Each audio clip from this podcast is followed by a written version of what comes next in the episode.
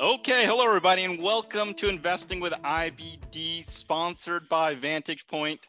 Today is December 23rd, 2020. I'm your host, Arusha Pierce, and we have back on the show Kenny Polcari. Kenny is a managing partner at Kace Capital Advisors and the chief market strategist at SlateStone Wealth. Thanks for being here, Kenny. Arush, it's always a pleasure. I've been looking forward to this since our last uh, since our last uh, uh, time together. Absolutely. So on today's podcast, we are going to continue uh, hearing stories from Kenny. You know, I asked him a simple question. Kenny, tell me a little bit about yourself. And like, what was it? Three, four hours later, we only got up to 87. So we're going to continue it. and we so started really... in 1980. It would be one thing if we started in 61 when I was born, but we only started in 1980. right. So this is really part two of, of a ever going series of Kenny Polcari. And uh, so we'll, we'll start off with 90, 1987. Well, we ended with 1987 in the previous episode. We will start uh, after that. Uh, but let's go into the current market first. The market is in a confirmed uptrend. Do we have five distribution days on the S&P 500, two on the NASDAQ? Kenny, what are your thoughts on this market? Uh, well, uh, right now for the next two or three weeks i think we're churning. I think it's kind of fully priced at the moment. I think there's a roadblock a, road uh, potholes or roadblock a speed bump whatever you want to call it uh, in early january with the georgia senate race because i think that could that could flip the whole conversation. The market will reprice after that fact but i think up until then we could see the market actually kind of churn in here and you know move lower. I think we're at the highs the closing highs for the year. I know we tested, you know, last week we were 36, 36 20, 37 20. Uh, but I think mm-hmm. around right in here where we closed, I think 3,700 is once again providing a little bit of resistance. And I think there's that lingering concern about what's really going to happen in January. So uh, now let, let, me ask you this because you, have been doing this for a number of decades now. One, uh, one of the greatest markets that you've ever seen uh, in 2020. Uh, you know, is is this the best uh, one of these strongest markets, or are, were there a few others that were even stronger that you remember? Well, listen, it, it certainly was a strong market in 2020 uh, based on considering everything that's happened. It really is a remarkable year the way it ended up. But you know, it's also a remarkable year because of all the other stuff that's going on, right? The yeah. fiscal stimulus, the monetary stimulus, uh, the low rates, the negative rates, the promise of keeping rates at zero for another three years um, yeah. is all adding. I, I, would say to you, you know, one of the other greatest bull markets was the birth, and we start we did talk about this the last is right? 1982. The birth of that bull market was when rates were 21 percent and they were coming down. And that was, you know, a 20 year, 25 year bull market, really from 1982 till 2000. Well, and 2000, yeah. Yeah, 2000, when the dot com bubble, uh, you know, when we had the bubble and then the burst. Right. Uh, but we can talk about that because that's about where we are now, right? After we leave 1987, we yep. come into uh, the early 90s. And the early 90s, uh, I'll, I'll, let you go. Did you want to ask? No, no, could go. I think that that's uh, you, you, that was a great segue. okay. We came into the early 90s. Now, here's what people have to understand too about the early 90s was it was uh, we were we were smack in the middle of this technology boom mm-hmm. because the world was changing rapidly. Technology was advancing eh, across a range of industries, but one of them specifically that made so much sense to me and us uh, and financial services was technology was also beginning to really cut its way into financial services. Number mm-hmm. one. Number two, we had Y2K coming up. And for the listeners who were not around during Y2K, Y2K is simply that year 2000. And around that, if you remember, yep. all the concern about what was going to happen when the world went from 1231.99 to 1100.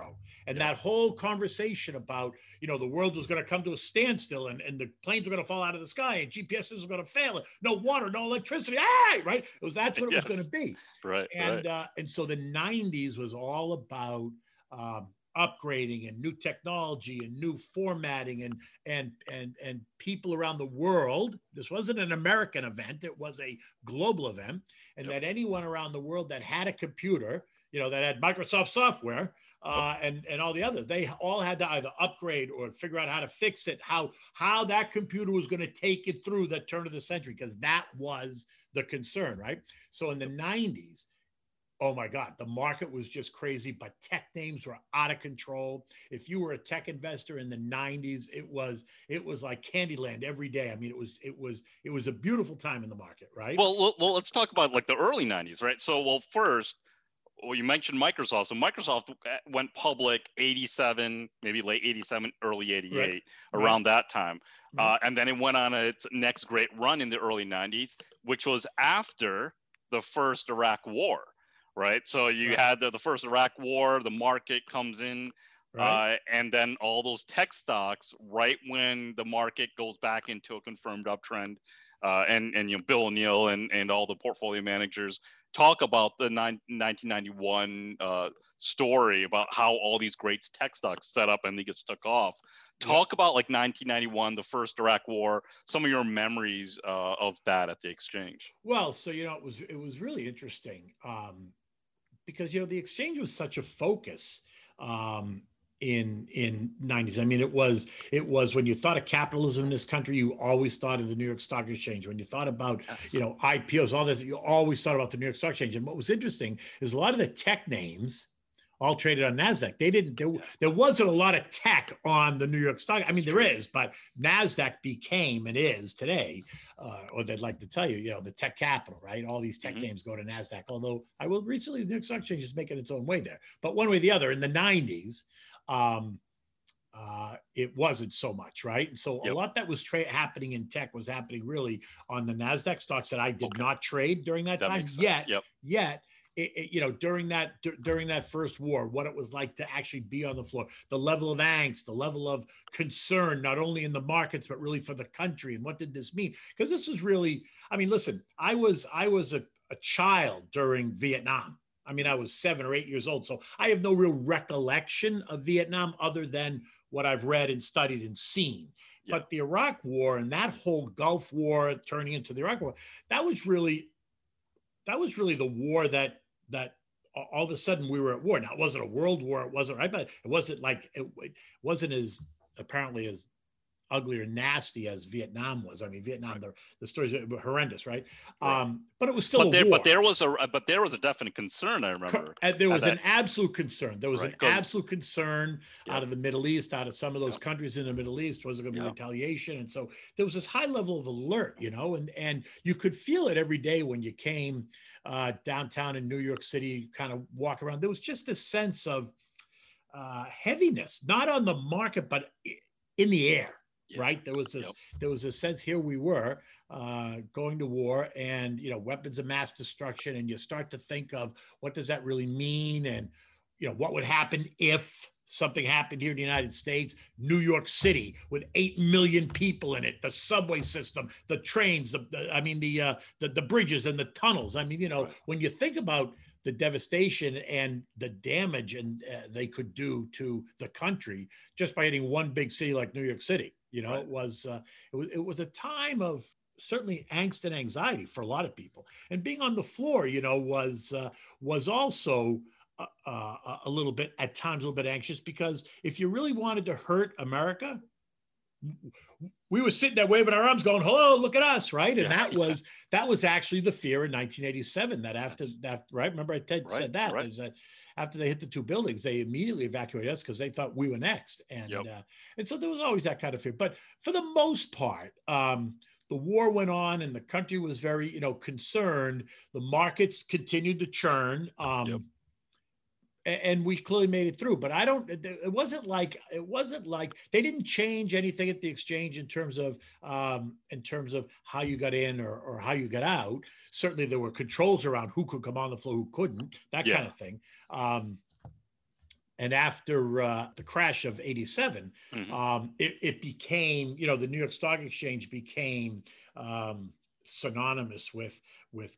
well it was always synonymous with capitalism but suddenly there was this there was this interest in in it right remember dick yeah. Grasso then started there was talk about how he brought the media to the floor of the new york stock exchange to almost pull the veil back, right? So that everybody That's could so that everybody could see it. And yeah. that he brought the New York Stock Exchange and investing and the capital markets right into everybody's everybody's household. They could turn on the TV, they could be in the thick of the trading. And it was very exciting. That didn't happen. You know, that was a conversation that started in the early 90s that actually didn't happen until 1997, I think it was late Okay. 97 with Maria Bartiromo. We can Yes, get to that. that's- We can get to that in a minute. But Yep. during, you know, the Gulf War um, in the early 90s, there was that there was that kind of uh, mixed message, right? Because on the one hand, the market was doing very well after the crash of 87. Technology was starting to change the world, but yet there was this lingering concern about, you know, the country was at war. Mhm. Um, anyway, um, and, and and then and then obviously it was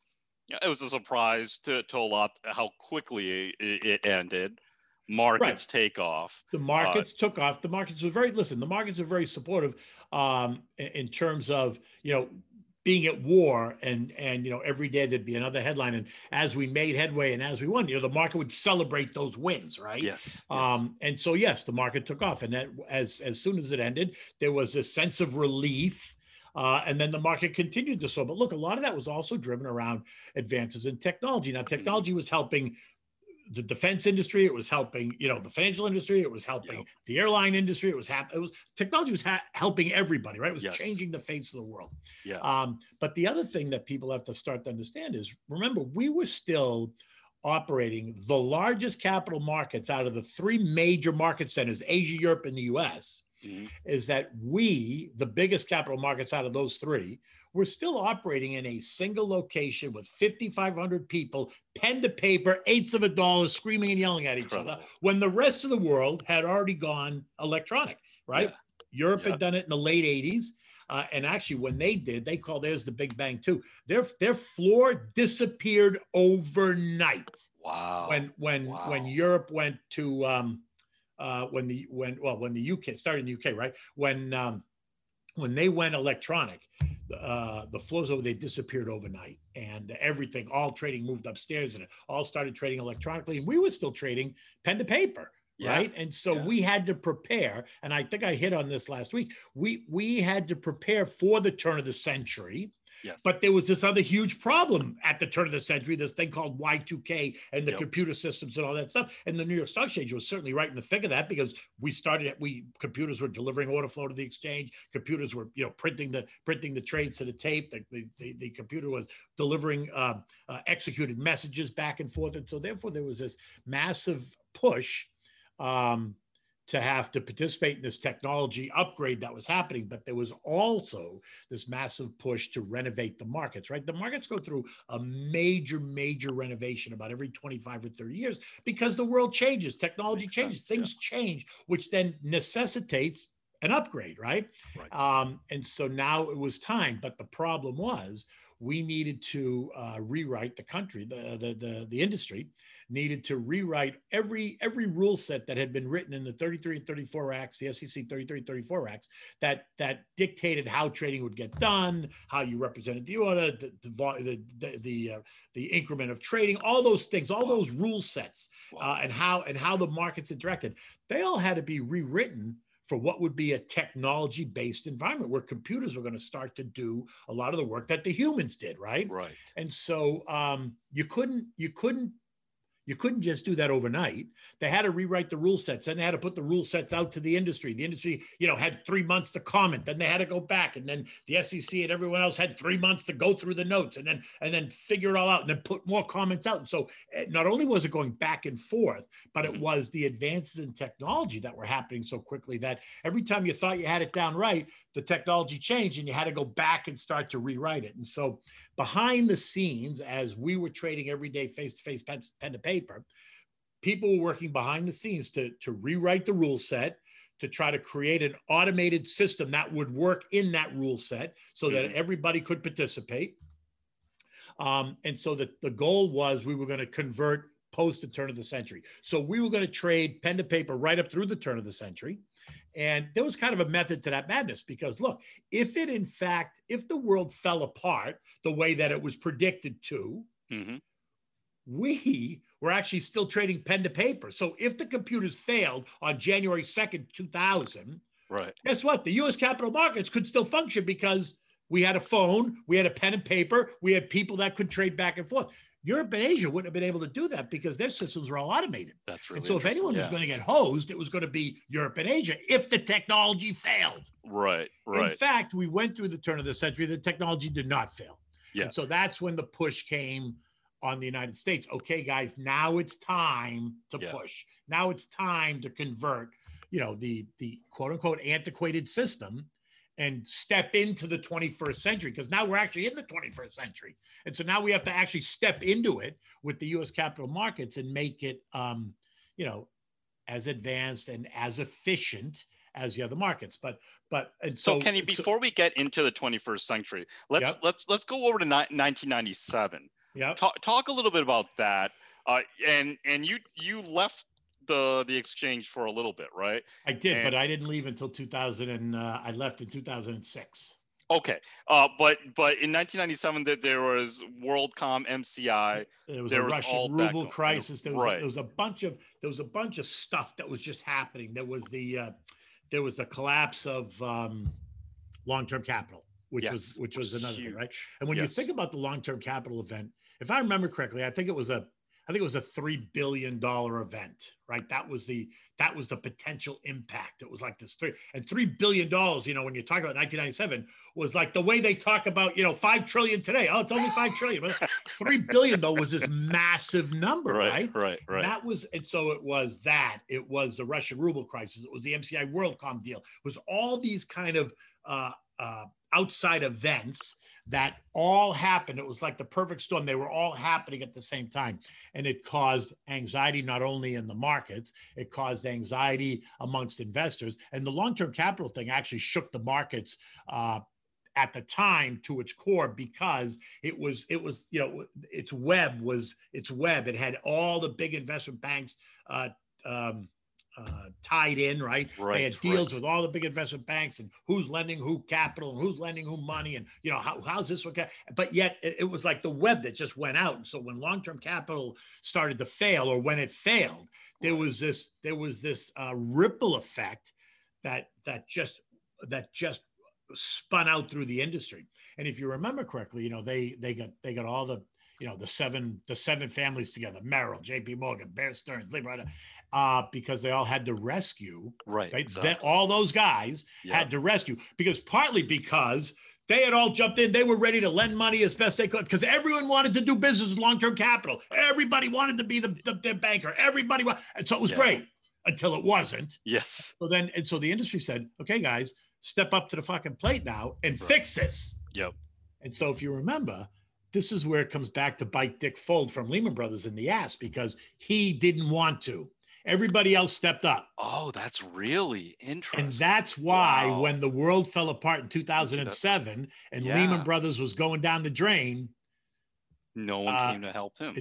they didn't come to help him. that's wow. That that's that is But, fascinating. You know, but that came back. That was 10 years later. It bit Yeah. Dick Fuld in the ass and really was the Yeah. demise of Lehman Brothers. because if you remember correctly, um, Hank Paulson, who was Treasury Secretary at the time, Mhm. basically said, "Not helping him," because when when the And, and Hank Paulson was at at Goldman at that time. it was at Goldman Right. when the industry needed all the investment banks to come to the rescue right. and try to solve this long-term capital problem that they actually helped create. Yes. He was the only one that refused to do it. All the other That's ones did it. Amazing. and so you know and there was there was a lot of back and forth at the time about that about about dick Fuld and uh lehman brothers and but you know but you know it was like one of those things they just put it back here in the closet and they left it there and Yeah. then 10 years later it exposed its ugly head but that's we can get to that part of the story That's amazing. Yeah. So this is a perfect time to take a break. Um, uh, the market is in an uptrend. Uh, stock continue to act well, and maybe we have that Santa Claus rally again. Uh, let's take a quick break. But when we return, we're going to talk more about this. We'll we, we've gone to 1997 now, so we're making some good progress. We're going to get into the 2000s. We'll get 2008, and we'll learn more from Kenny Polcari. We'll be back. Stock market have you nervous? With the hope for a COVID vaccine and a shifting political landscape, it's virtually impossible to guess what will happen. But with Vantage Point, you don't have to. Visit www.freestockcoaching.com and find out how Vantage Point's AI technology can forecast stock market trends up to three days in advance with incredible accuracy. Vantage Point's patented technology analyzes huge quantities of global data in seconds. Stop guessing. Check out www.freestockcoaching.com and experience Vantage Point for free. Trading involves financial risk and is not suitable for all investors. Past results do not guarantee future performance. Kenny Polcari is our guest on Investing with IBD, sponsored by Vantage Point. Okay, Kenny, let's continue with the story. And so that, that was a really fascinating uh, point that you made about Dick Fuld there. Uh, let's go let's go a little bit uh, ahead after long-term capital the markets recovered. Now the markets get going again. And, and know it was only it was a few years after uh, the rational exuberance comment too. Let's go into 1999 tell us some of your uh, stories from that your recollections at that point. That oh my god 1999 remember was the beginning of the dot-com bubble which had ended in flames in you know 2000 and 2001 uh, what you call a dot-com bubble and burst. But you know the internet now had suddenly really taken off and come into the market and people were able to people people on the street taxi drivers. They could now people could access the markets through their computer on this thing called the internet right? Yes. um, and so it was fascinating the way the world really changed at that point right? I mean listen it, it and it started to change earlier but it was in 19 you know the late 90s where all of a sudden it became easier for people to access the financial markets access their accounts at fidelity or or whatever right? Um, and uh, this whole phenomenon of the dot com right made made huge headway not only in the investing space but in the markets. Very much kind of like you know it, it, feels very on some levels it feels uh, as as elevated as it does today with some of these unicorns that come to the market. The difference today between then and today is actually these companies that do come to the market, even though they quote unquote say they're not earning any money, they are real businesses. They right. do earn money, but they have huge growth expenses, so therefore quote unquote they don't earn money, right? But yep. in 1999, when Pets.com or yes. RubMyBack.com or whatever came to the market, right. they, they they were just ideas. They didn't even they had no revenues, yeah. right? All but they had to do was put a dot com. All, the they had to name, do was put right? a dot com at the end of it, and all of a sudden it was like one of these unicorn names where people were just crazed. And I yeah. think the most amazing part, again, again, these were all new uh, Nasdaq names because they, none of these stocks qualified to be listed in New York. Number That's one, and number two, because they were too small, they had no earnings. They had they didn't meet any of the requirements yeah. to come be listed on the New York Stock Exchange. So Nasdaq opened the door and said, "Oh, come here, we're great, we'll have you." Right? Okay, yeah. great, wonderful. Uh, and so they all went to Nasdaq, which was fine. So they they didn't actually happen on the floor of the New York Stock Exchange. So people should understand that. And at the time in 1999, I couldn't trade stocks on Nasdaq from the New York Stock Exchange. I couldn't even trade Nasdaq stocks because I was only read. I was lived, worked on the New York Stock Exchange. We only traded stocks on the New York Stock Exchange, so that's all I could do. If, wow. so, if I had a client that wanted to buy Microsoft, he had to call a broker upstairs. Couldn't call anyone on the floor. He had to call a broker who was upstairs to execute that order. Wow. Anyway, wow. um, but all these stocks would come to the market. I would I'd never forget. I used to scratch my head and go, what am I missing? Because very much like today, where an investment bank, whether it be Goldman or Morgan or J- whoever it was, would bring one of these dot com names to the market, pets.com, mm-hmm. toys.com, whatever it was. Yeah.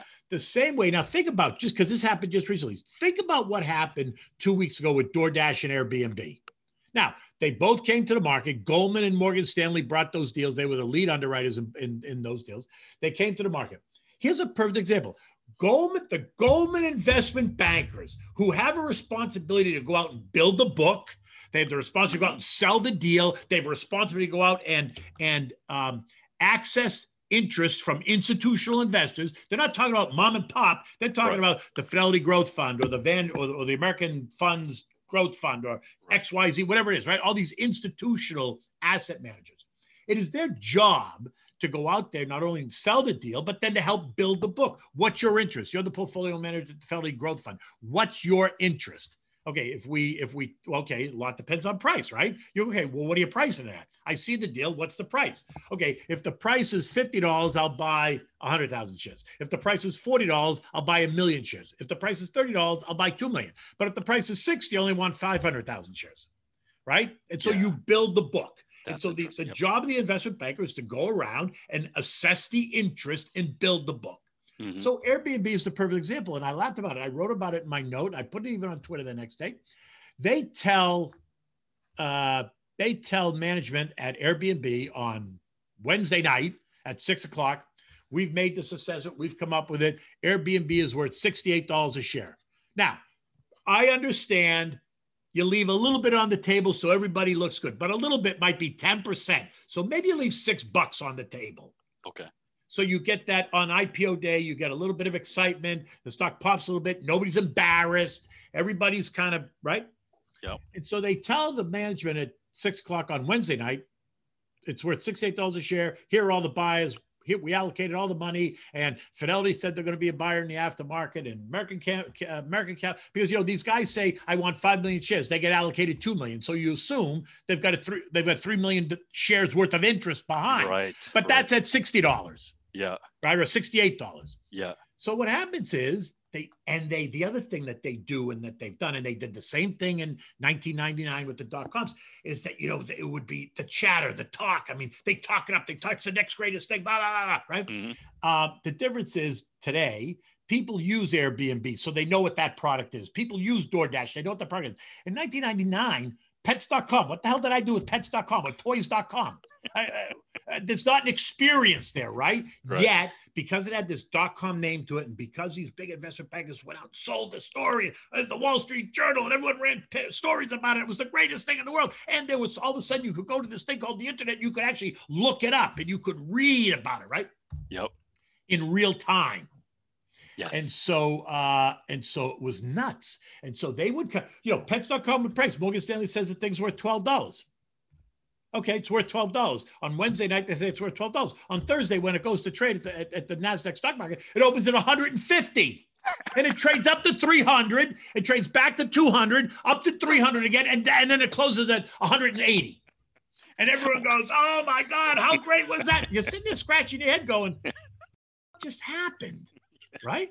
And the same thing happened with toys.com. And the same thing happened with, you know, notebook.com and, and whatever you want, anything that had a dot com next to it. It was Yeah. absolutely crazy. It was so crazy that you'd take a cab in New York City and the cab driver would be telling you how he made so much money trading XYZ.com. Okay, dude, if you made so much money trading XYZ.com, what are you driving a friggin' taxi right. Right? and and there is a there there is a famous saying there when your your taxi cab driver is telling you stock tips, Right. sell everything, That, right? and, that, and and and that's the top of the market. And so what ended up happening was uh, that that went on for a good seven or eight months, you know, into 2000, Mhm. and then and then that whole world started to collapse because those companies were those companies had no they had no business, they had no revenues, they had nothing, right? Well, they were they were they were uh, measuring it on eyeballs at that Cor- point, right? Correct, correct. And so all of a sudden it started to, you know, in in, in 2000, they, it started to come under some pressure, and people Mhm. started pulling their pants down and saying, "What what is really going on here?"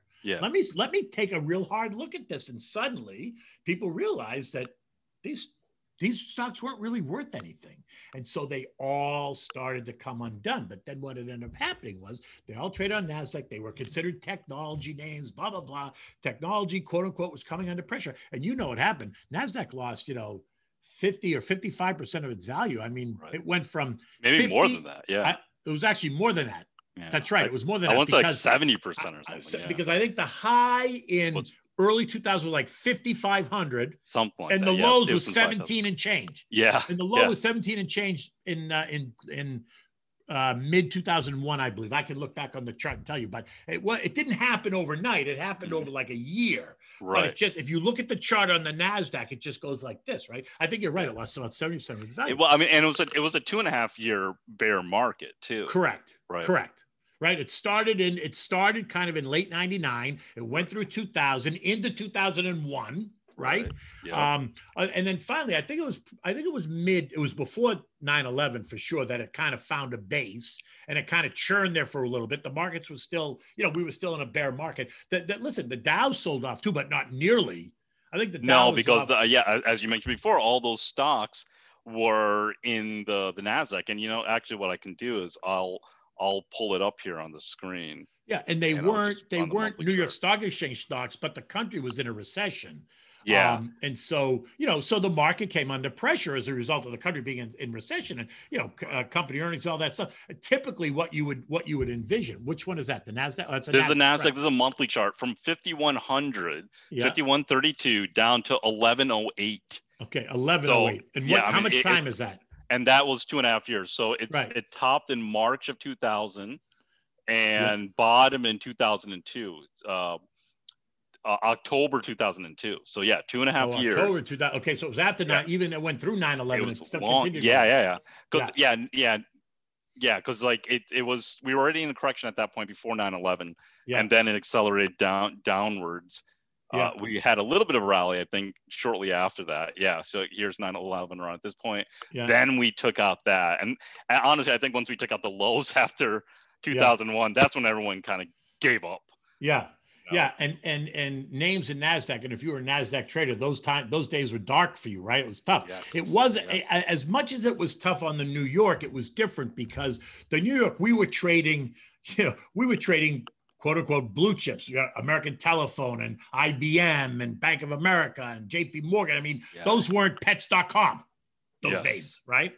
Yeah, no, Um, the, the the New York Composite handled it a lot better because it didn't go up nearly as much. So right.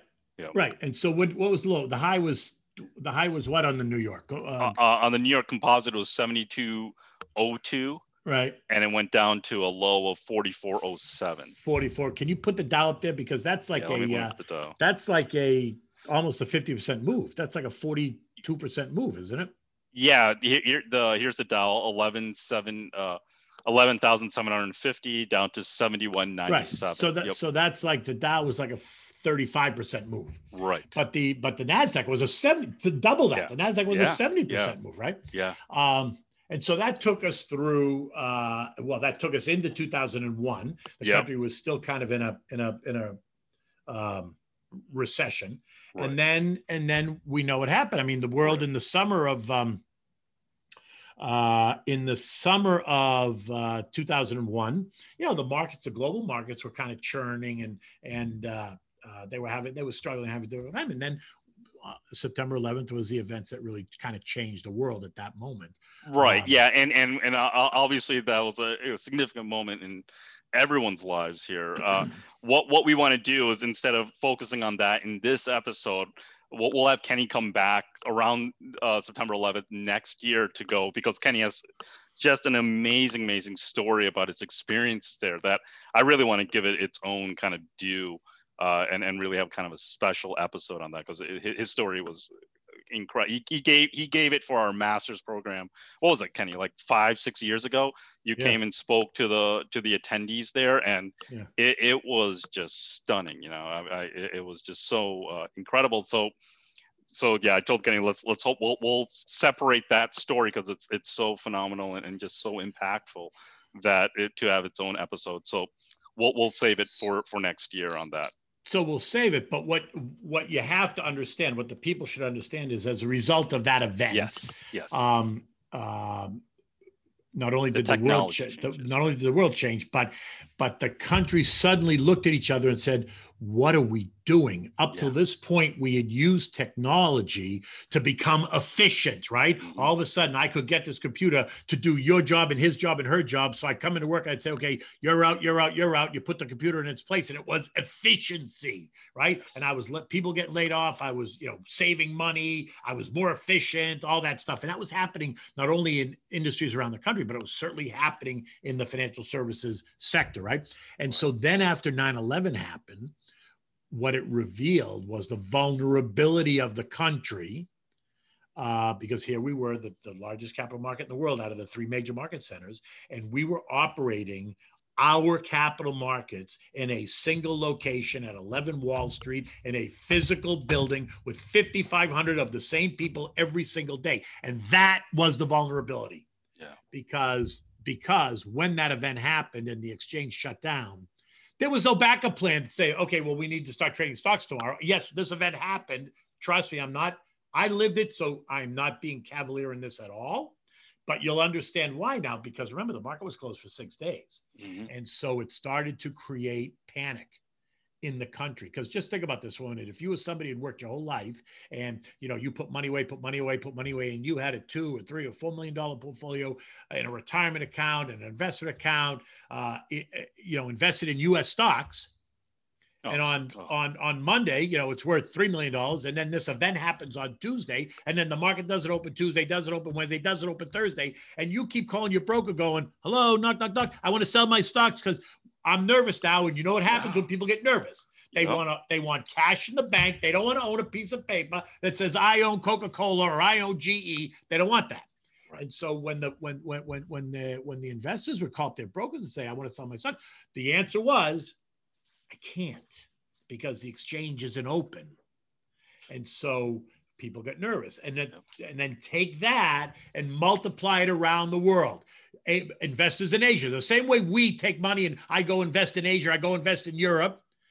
Asian investors come to america. They, they invest in us stocks. European investors come to america. They trade in us stocks. And so when those investors call their broker in asia and singapore and australia and europe and whatever i want to sell my us stocks and they're told they can't sell them wow. Well, and who starts to get nervous? The whole world starts to get nervous, right? Yep. And so the country knew immediately that we needed we needed to get the exchange up. As difficult as it was and trust me it was difficult. And we can get into that in that other in the in the next show that you want to dedicate. Definitely but definitely. what it what it what it revealed was the vulnerability. And so then the focus on technology became holy shit we need to use technology to create security and stability first and then efficiency. We had it all wrong. We were using it to create efficiency. No one cared about security and stability because, because this event had never happened. And then after the event happened, everyone went, holy shit. Yeah. And so, so it immediately flipped technology on its head. So now you started to say, okay, how do we use technology to create security and stability? And how you do that is what we have today. So today we have 11 exchanges that exist in this country. The New York Stock Exchange is the only physical exchange. The rest of them are like NASDAQ, they are virtual. They trade in the cloud. The, the servers that run them are located all over the country. They're not located in downtown Manhattan because if they were, you blow up downtown Manhattan, you bring the place to its knees again. Yes. And so now they're located in Colorado, Massachusetts, and Florida, and California. They'd have to blow up the whole country to bring the system to its knees. And if they blow up the whole country, who gives a shit where Bank is trading? We got a much bigger problem, right? And so, and so if they blow up the New York Stock Exchange, is it a tragedy? Of course it's a tragedy. And I would like to think that one that for that one day, trading in this country would would halt, but the next day, trading in this company in this country would come back, which is what you could not do in 9-11 right. because there was no way to do it. To, today, if they blow up the exchange, tomorrow, all the electronic exchanges that trade in the cloud that didn't get blown up are perfectly capable. And look, you know how I can prove that that's true? Because look what happened during COVID in, in, in the spring when the New York Stock Exchange closed down for eight weeks. There was not a single person at the New York Stock Exchange yet. The markets functioned. If you didn't know it, you would never have known it. Yeah because stocks traded they didn't fall out of bed they didn't they, they weren't erratic they weren't right? Stocks traded yep. without the new york stock exchange. And so um well covid's a, a great example of a number of your stories here is uh first stocks traded no one had to be there physically to do it. And also stocks halted a number of times in the day Correct. when there was a lot of panic setting in. Correct. To so it, the lessons learned from 87 really came back the, to help at this right. time. The lessons, the, the, the, remember I told you those like the circuit breakers were born out of the event yes. of 1987. Right. Um, and so they have they have been used. They haven't been used a lot. They haven't used a lot, but when they have been used, it's been to kind of slow a panic for whatever reason, or in fact, a mistake, right? Mm-hmm. Like the like the flash crash of '87. That was a mistake, but the circuit breakers kicked in. Well, what happened with the circuit breakers kicked in, and we could talk about the because we're going to get to that because that's actually a very interesting part of the story about how the circuit breakers kicked in at the New York Stock Exchange. Yet those same circuit breakers did not apply to the electronic venues because the tech guys in those electronic venues they didn't want to play by the human rules we'll get to that in a minute because that's actually another great story in the history of the financial markets during my career. But anyway, perfect. Um, well, and that's a perfect place to take a break. So uh, we'll take a break. We'll continue uh, with stories with Kenny Polcari after this. So stay tuned. Tired of reading about other people getting rich in the stock market? Today is your day. Vantage Point's artificial intelligence has predicted countless market reversals, helping traders weather any storm up to three days in advance. Visit www.freestockcoaching.com and find out how their AI automatically recognizes global market patterns well ahead of the news to help you pick the best trade. Go to www.freestockcoaching.com to join a free live training session today. Don't delay, save your seat now. We are back with Kenny Polcari on Investing with IBD, sponsored by Vantage Point. Okay, Kenny, so we're in 2001. Uh, a lot of technology changes have, have been taking place, a lot of security. The, the whole priorities have switched from efficiency to more to, to security. Let's jump out to 2005, 2006. So it was 2005 and 2006 when um, when a lot of the changes, besides technology changes, but rule set changes and uh, market structure changes started to take effect. And it was really 2005 and six when you saw exchanges around the world start to go public, right? Because the New York Stock Exchange was a private institution up until 2005. And I say it was private institution. It was owned by the members. The yes. members were the people that owned the seats on the New York Stock Exchange. The seat represented the stock in the firm, but it was all private. If you owned a seat, you owned stock in the New York Stock Exchange. But but it wasn't you couldn't you couldn't publicly trade it like a stock like you can today. Uh, but what happened was after not only not only the events of 9-11 and then technology kind of changed the face of the world it changed the face of the role that markets that, that exchanges were playing in global markets around the world you started to see european markets go public. You started to see uh, uh, uh, uh, uh talk of the us markets going public because then it was going to then change not only um, not only the way the markets operated but then it gave Americans and investors around the world the opportunity and ability to play in the exchange space, right? Mm-hmm. But in order to do that, they need the exchanges needed. They couldn't be they couldn't be run in a private institution by you know 1,300 guys that could never make a that could never make a decision. You know they couldn't. They needed to be they needed to be a publicly traded corporation. So so what ended up happening was in, in 2005, John Thain, if you remember, Dick Grasso had had gotten thrown out after uh, you know 2000 and 2002 uh, John Thain had come in he, from Goldman, had come in um, and orchestrated not only the advances in technology that started to take place even faster on the floor with handheld technology for the brokers and delivery systems and all that, but he also then orchestrated the reverse merger of ARCA and the New York Stock Exchange. I remember oh, ARCA, and maybe and maybe your um, maybe your uh, listeners, some may and some may not remember, but ARCA was an early entrant into kind of the electronic trading world right as a right. as a as a as an exchange. And it was very difficult. It was clunky. It didn't work efficiently. Uh, people didn't trust it. But yet it was a publicly traded company. It was it traded it traded on i think it traded on nasdaq. Certainly didn't trade on new york. Um, and so john thain saw it as an opportunity. First of all, we we did this reverse merger, so now suddenly the New York Stock Exchange got entree into an electronic platform through Arca because it was a mm-hmm. completely electronic platform.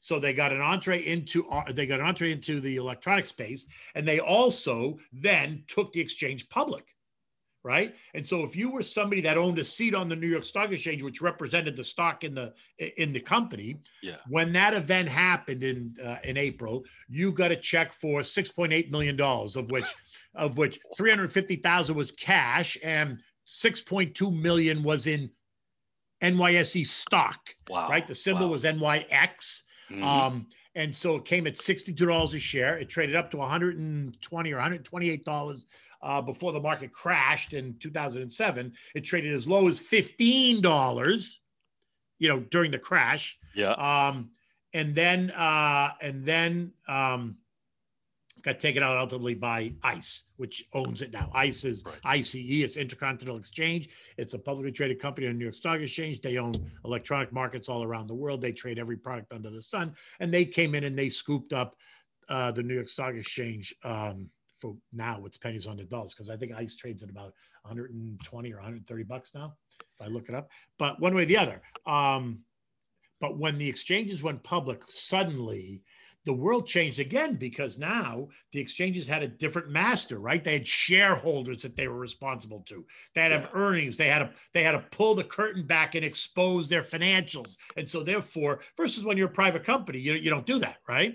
Uh, you say as much as you want and the rest you keep a secret. And but when you're a publicly traded company you have to pull the curtain back and you know you've got to expose it. So they had they had a whole new set of masters which are called shareholders like all public companies have. And so mm-hmm. they have a responsibility in terms of growing the business in terms of how they're going to use technology how they go what's the plan? What's the plan for the future? How are you going to grow? Why should i buy this stock? Why should i play in this space? And so therefore that fueled the next change uh, or all the changes that were to come at the markets, whether they be the New York Stock Exchange or the CBOE, any of that. Now, notice the, the it, it didn't happen as fast as it happened in Europe in terms of the, the elimination of the floor.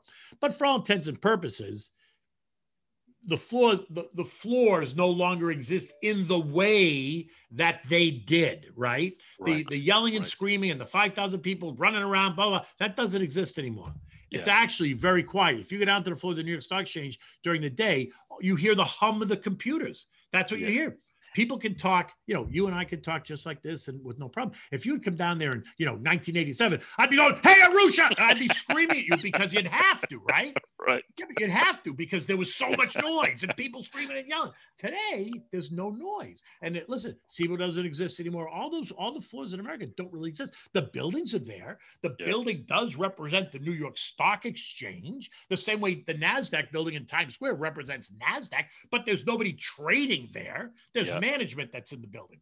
And so today, the exchange does have the, the, the exchange is still holding on. It does have mar- a set of market makers on the floor, although that's getting, you know, that keeps getting whittled down because technology once again makes it more efficient, right?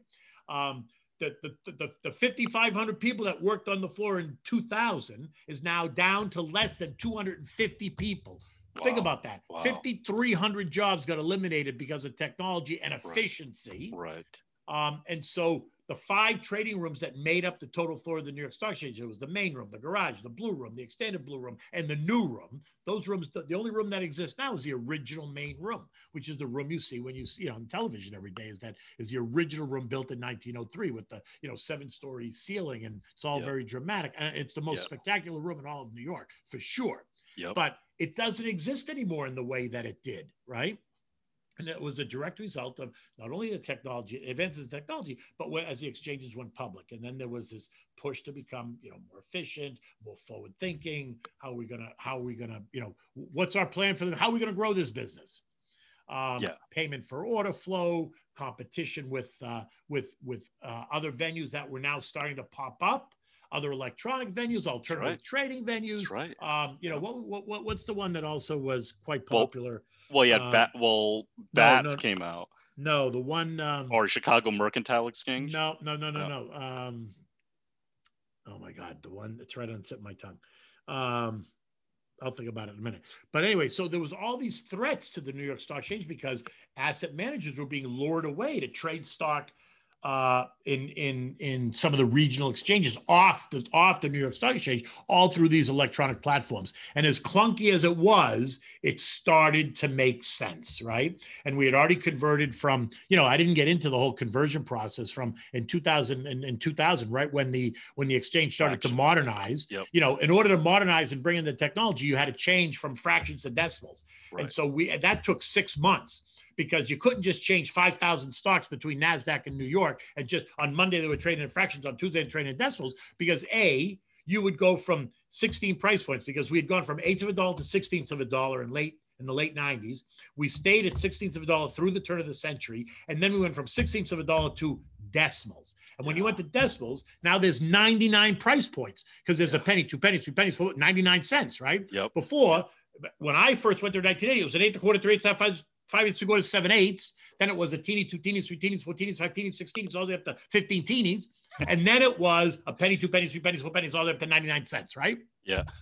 And so the amount of traffic order flow, noise, right? Because Yeah. people could people could you know put a penny bid in, take a penny bid up, put a penny back bid, offer it at three cents, take it out, offer it at four cents, pay two cents. I mean, it was it, and because they could do it with high speed computers, it wasn't Yeah. like someone was sitting there typing on a on, on a keyboard. Yeah. They just programmed the computer to do it, and so the amount of message traffic would have overwhelmed the system if all of a sudden you just flipped the switch on on you know Tuesday and said, okay, everyone's trading in decimals. And so we started that conversion process and we did it by the alphabet, right? So it took stocks A through D and they converted them from decimals, Oh, from really fractions to decimals. And so Yeah. for six months, what was really interesting, I, it was really cool.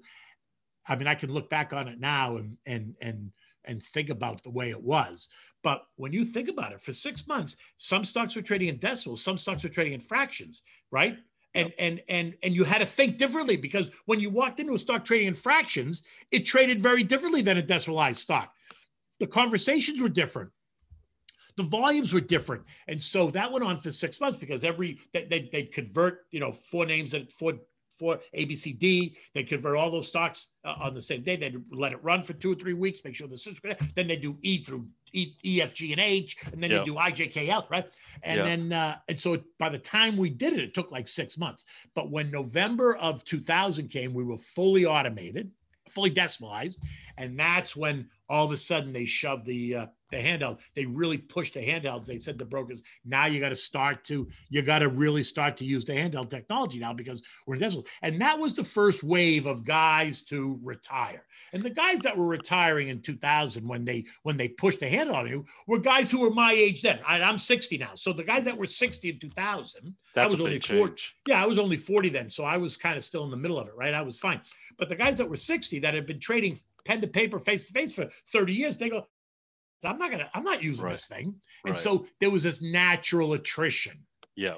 Then as the technology got better and better, then there was this forced attrition, right? Where where all of a sudden I got this computer that could do your job. And I'd come in and say, listen, I don't need you anymore, right? Right.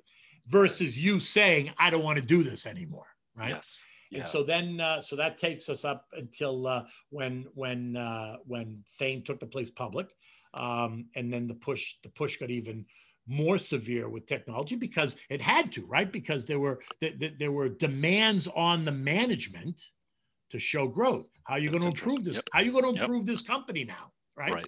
Right. And it wasn't, and it wasn't, you know, the 1,300 members coming up to take a vote. Bullshit. There were no more members after that. Even though today they still call it a seat, like you say, you talk to a, a designated, he goes, "Yeah, I have a seat in the exchange." It, it it's a license, really. It's not no longer a seat. Seats are gone, right? It's called a license now. But one way or the other. Um, so that took us to that change. so so so you had the change. So now we get into 2007. Uh, Obviously, the housing crisis starts to unveil itself. Well, listen, the housing tri- crisis started to unve- un- unveil itself, but it was after all those other new acronym type investment vehicles started to fail. CDSs, Yes. C, uh, CMOs, CDOs uh, and all that CDOs, stuff, right? right, right. All these three letter acronym, Yeah. uh, uh, uh, very sexy and fancy uh, Yeah. investment vehicles, which, Yeah. by the way, were unregulated. And you can thank Alan Greenspan for that. So, if you want my opinion, you can trace the beginning of the financial crisis right to Alan Greenspan. Because when all those products, CDOs and CDSs and CMOs and A- ABCs and ABSs and all that shit, when, when they all came, when they were all designed, Yeah. they were all designed by Wall Street, by the way, at the encouragement of DC, because they all helped to fuel the housing market, right? Right. And they right. were shifting risk and they were helping sell mortgages and blah, blah, blah, blah, and all that stuff. Right. And so, and so when they brought it to the Federal Reserve, Alan Greenspan said, no, there's no need to regulate these. They're not stocks. They, you know, they, they're investment vehicles, but we don't need to regulate them. They're self-regulated, right? Yep. So they were never regulated. And so they spun out of control. And then when the economy started to kind of stumble a little bit, those products started to fail. And uh, when those products started to fail, that they started to fail because when the economy started to stumble and people started to lose their jobs and they couldn't pay their mortgages, that's when those that's when all those products started to fail, right? Right. And don't don't don't don't forget, it was you know 1984, 85, 86 when the housing market in this country was just on fire, and they were giving mortgages to people who had no No income, no verification. Do you remember those loans? You could just walk into the, The bank and ninja say, loans. Yeah, I want to. I want to buy this house, and it's five hundred thousand dollars. But don't ask me if I have a job. But I want the money to buy the house. And so they were just handing out the money. Yeah. And you know, if and if you don't believe me, you should watch that movie, the uh, the Big Short. I, I've watched it. Okay, Yeah. it's a, it's actually they do a very good job of explaining how it all unraveled. I enjoyed that right? movie. Yeah. And so your listeners, they should you you you should if you haven't seen it, it's a great movie and it's easy to understand. They actually they actually they actually discuss it in a way that makes it easy for I for, agree. for the for, for Joe Q public to understand it. Yeah. You don't have to be a you know a Harvard educated Ivy League person to understand it. They make it very easy and it's actually a great movie. I think they did a great job of that. But one way or the other, when when that started happening and those products started to fail, and all this exposure. You know, it was insurance companies that were exposed because they bought all these products because they were safe, Yes. right? Yep. that's bullshit. Yeah. And so, uh, and we all know what happened then because then uh, suddenly Bear Stearns Asset Management started to fail. Um, and then, And Dick Fuld, it and comes Dick- back. and then and then Lehman started to fail, and that's where it comes out of the closet, and Dick Fuld comes out, and everybody shoots him. That's incredible. Not I, I mean, yeah, because and and Dick Fuld in the movie The Big Short Yeah. is you know one of those central characters. yeah, But they never really touch upon that part. But Hank Paulson's in it, Dick Yeah. Fuld's in it, yeah. and uh, that that that really brings it full circle. Uh, Well, you is- know, remember because Bear Stearns was the first one to go belly Yes. up, and if you Yep. remember that, and here's the Yeah. other thing is that people that worked at Bear Stearns, like Enron, Enron was another example. yes, But uh, you know, but people that worked at Enron because Enron was this hot, hot stock in in uh, in uh, 2001 in- around that yeah, the late nine, 90s into 2000. And Yep. so people that worked there, they'd get stock as part of their bonus, they get stock as part of their compensation. They'd buy stock out of their paycheck at a discount, just Right. Enron, Enron, Enron, Enron. And then when Right. Enron blew up, those people got wiped out done. Yep. wiped out. And so the same thing happened with Bear Stearns. There were people that were so loyal to Bear Stearns, they just had Bear Stearns that when they had the opportunity to diversify, when their options got vested, and we own so much of this. Uh, Yeah. Why they why these people didn't diversify, but they didn't, and so a bunch of other people got wiped out. Same thing happened in Lehman Brothers Yeah. because right, the same thing happened. But Yeah. when when Bear Stearns got taken out, I'll never forget it. You know, they when they when they made that first announcement, I think they got taken out at like the very first. Remember? Do you remember the very first J.P. Morgan announcement? I think they took Bear Stearns out at like four dollars. It was, was something like was the that, yeah. headline. Yeah. It was you know it was down from 130. And, and, and I think they you know they they talked J.P. Morgan into buying it, all kinds of backstops, and the government was going to insure them and all that stuff. And I think it was like a it might have even been a two dollar bid. Yeah, I want to say it's And- like yeah, between two or and- four. Yeah, and and the that was what that was like around March of 2008. Mar- yeah, and the place went remember the place went crazy you can't do that and so they upped the bid i think they ended up taking it off for $12 a share 10 to whatever it was but um but that that kind of then set the tone for what was then the beginning of the global financial crisis right yes.